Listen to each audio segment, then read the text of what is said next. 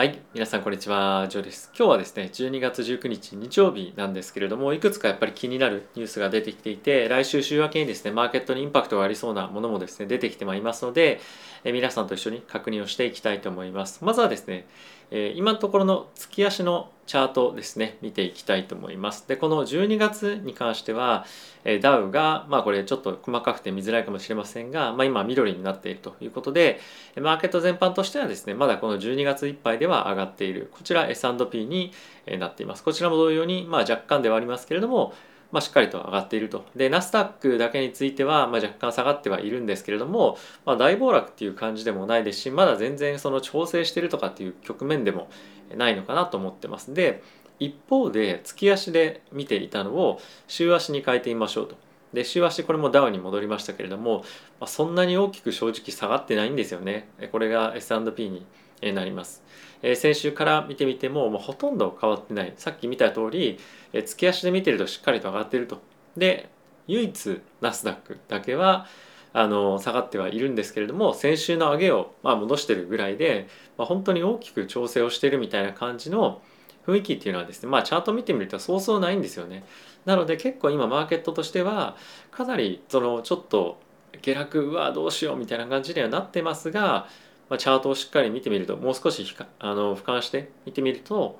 マーケット全般としてはそんなに悪くないこの1週間だったりとか1ヶ月を過ごしてるんじゃないかなと思ってます。なのでこれと比較して著しくパフォーマンスが悪いという方は自分が持ってる銘柄っていうのを、まあ、今何を持っていて何で下がってるかっていうのをまず一つ考えた方がいいと思います。でこれは大きく下がってるからダメとかっていうわけじゃなくて今の局面で下がってる銘柄を持ってるということなので、まあ、この局面が変わって今の状況があのマーケットのセンチメントが改善していくことによってもしくは状況が変化していくことによって今後今持ってる株がまあ上がっていくのかどうかっていうところは一つ考えるべきポイントかなと思ってます。でやっぱりこのように見てみるとあ指数強いなとか、まあ、あとは大型銘柄中心かもしれませんが、まあ、そういったところ強いなとかやっぱりまた見えてくるところがいろいろとあると思うんですよね。なので、まあ、この辺りは2021年もうすぐ終わりますけれども2022年に向けて、まあ、振り返りというところでも少し見てみるといいんじゃないかなと思っています。でもう一個別の動画でえちょっとクリスマスに向けてですね結構いろんなインフルエンサーの方が動画を出してえ毎日毎日ですねあのいろんな、ま、投資だったりとかについてのあのなんていうんですかね、まあ、そういうクリスマスに向けてのカウントダウンの企画っていうのをやってるので、まあ、ちょっとそういったところでも僕もですねもう一個動画を作って、え明日出したいと思いますので、えぜひそういったところもですね含めて見ていただけたら嬉しいと思ってます。ちょっとなんか最後の僕自分でも言ってること あのうまく言ってたかわからないんですがここからちょっとニュース皆さんと一緒に見ていきたいと思いますね。で来週に向けて今非常に注目をされているのがバイデン大統領がアメリカ時間の火曜日なのでももしかするとえ日本時間でいうと火曜日の深夜か、え水曜日の朝ですねになるかもしれませんけれども、えオミクロンが現在ですね非常に世界中でもそうですしアメリカでもまた感染拡大をどんどんどんどん広げていっているということもあって、え今回ですねまあそれに関してスピーチをするということが現在計画をされてます。で内容についてはですねまだ明確には言われていないんですけれども今後の政府がこの現在コロナの感染が拡大していってる状況でどのような対応策を取っていくかというところに加えてこれはですねあのワクチンしてない人たちで感染している人も出てきてるわけなんですよね。でそういう人たちに対しては政府はサポートしませんよっていうことを明確にある程度言うんじゃないかというふうに言われています。でこれはバイデン大統領は常日頃からワクチンしてなさいワクチンしなさいって十分にあの警告というかあの言っていたと思うんですが、まあ、この辺りに対してまあ、あのやらないのは自由だけどやらない人に対してはもちろん政府からの支援も限定的になりますよということが、まあ、あの当然の措置としてスピーチで語られるということが今のところは言われています。で、まあ、これにいろいろと紐付けてですねニュース出てきているんですけれどもウォール・ストリート・ジャーナルの方では今オミクロンの感染拡大が起こっていることによって一応まあホリデーイベントだったりとか、まあ、あとはですねいろんな規制を厳しくしていきますよということが、えー、言われています。まあ、このホリデーのイベントっていうのはあのいろんなところでいろんなものがあると思うので、まあ、スポーツの観戦の観客が動員だったりとかもしれませんしまたコンサートだったりもだったりかもしれませんしまたその我々のあの身近なイベントっていうことで言うとアメリカの方ではクリスマスの時にですねあの教会に集まってみんなで、えー、まあ、ギャザリングみたいな感じで、まあ、あの今年も、まあ、ありがとうじゃないですけど、まあ、いろんなことをですね語り合って時間をみんなで過ごすと。コミュニティの時間みたいのがあるんですけれどもそういったものがキャンセルされて、オンラインのイベントになったりとかあとは大学の方ではですねもうそろそろクリスマスで皆さん、ま、休暇というかホリデー入ると思うんですが、ま、テストがオンラインになったりとか、ま、学校に行けなくなったりとかっていうのがどんどんどんどん起きていってるような今状況となっています。でかつ、まあ、いろんなところではあの緊急事態宣言までアメリカの方は行ってませんけれどもあれニューヨーク行ってたのかな？あのマスクしなきゃいけないとか、まあ、そういった公共の場での、まあ、いろんな行動制限というところがどんどんまた出てきてるっていうのが現状かなと思ってます。でこうなってくるとなかなかやっぱりホリデーに旅行に行きましょうとか、まあ、そういった外出とか、まあ、あと映画見に行くでもそうですけれども、まあ、そういった密な空間に行ったりとか人々が集まる空間に行っちゃダメとかっていうところがまた多く出てくるので、まあ、経済としては非常に厳しいような、状況に、まあ、追い込まれるんじゃないかっていうのは容易に想像がつくんですけれども、まあ、株式上もまたこういったところをま織り込んでいって、まあ、また大きくあの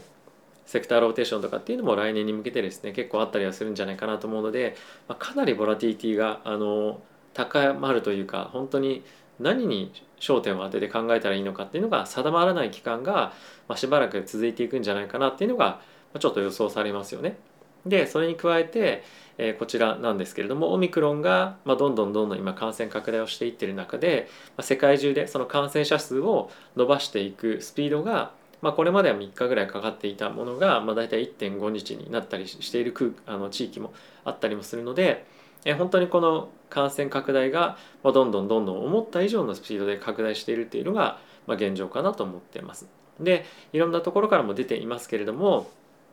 症状としてはマイルドだというような、まあ、意見が結構多い一方で、まあ、一部の地域確かこれイギリスだったと思うんですけれども、まあ、症状は全然マイルドじゃないよっていうふうなところもあったりとかして、ま、結構ですねあのいろんな意見がもしくはデータが出てきている状況になっているので何が本当かっていうのがまだ解析データとしては正直出てないというところもあるので、まあ、この辺りは結構不透明感高い。でもしかするとこれ全然症状マイルドじゃないですよみたいな、まあ、解析結果が出てきたと、まあ、もっと大きな規模の解析データですねが出てきたとしたらマーケット全般としてはあのあやっぱりあのリオープニングダメだねっていうことで大きく売られる可能性もありますし結構リスクが今非常に上がってきてる局面じゃないかなと思うんですよね。でマーケット全般として今本当にいろんな意見が出ていてこれは株だろうが、えー、債券だろうが仮想通貨もそうですし本当に今いろんな意見が出てきていてもうこれが正しい絶対これがもうそのメインのあの意見ですみたいのがあんまり今ちょっとないんですよね。でそんな中みんなが、ま、唯一共通して言ってることについてえ述べられている記事なんですけれども、まあ、ワイルダースイングというふうにま言われてますと、まあ、あの思った以上にあの激しい値動きが今後想定されますよねっていうところに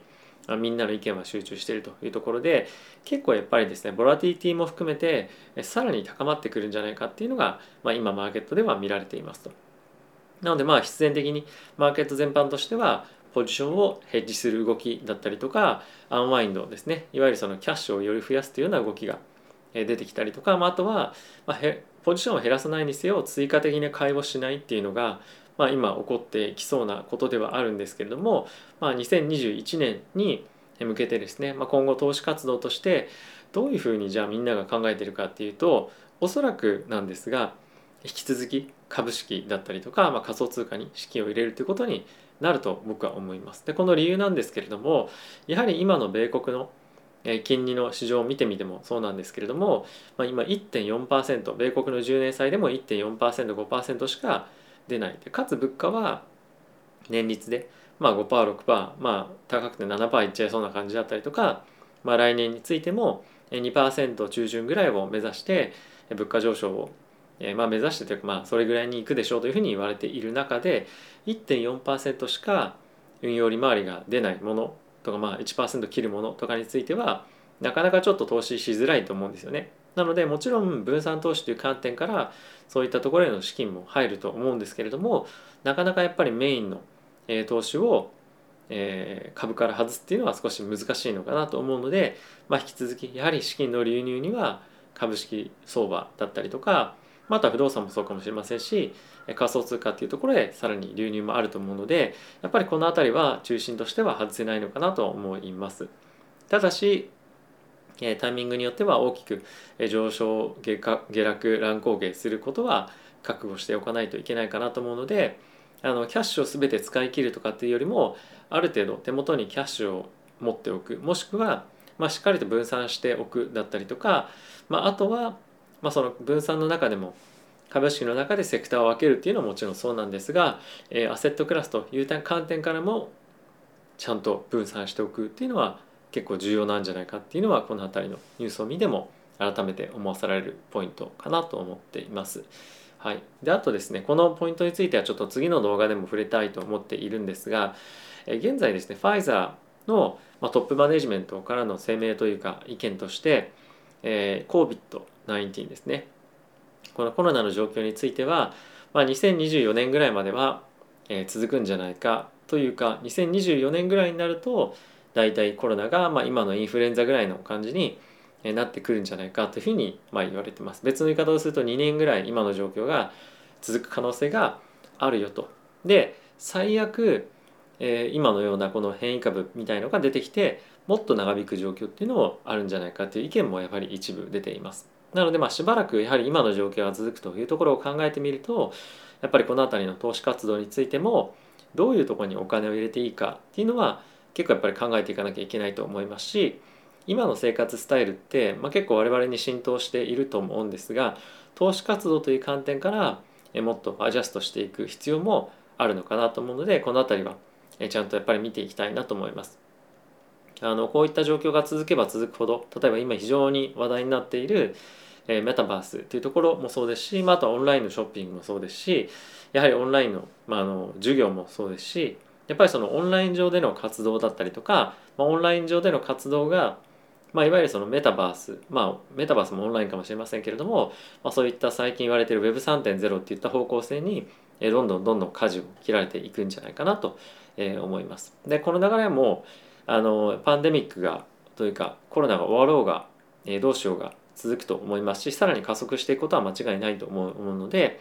今のですねあのどんどんどんどん資金がさらにこういったところへ入っていく活動を見てみると今自分たちが短期このコロナ禍の中で例えば今どうしようもう一旦あのオンラインの授業がまた盛んになってくるから例えばですよあの Zoom だとかそのその短期的な動きの潮流をあのこのワイルドスイングの中でやっていくのかもしくは長期で見た中でどっちの方向性に行くからここに今張ろうっていうような考えで投資をするかっていうのはまた大きく人によって違うと思うんですが僕はボラティティが高い時ほどやはり長期の投資をした方がやっぱりいいと思いますので大きく下がったタイミングで長期に、え持ちたい株っていうのを入っていくっていうのが僕はやっぱいいんじゃないかなと思ってます。個別やるならですね。であとはやっぱりあの指数に関してはやっぱ思ったより下がらないんですよね個別株については結構ここ最近 20%30% ものによっては決算で 40%50% 下がるものもあるので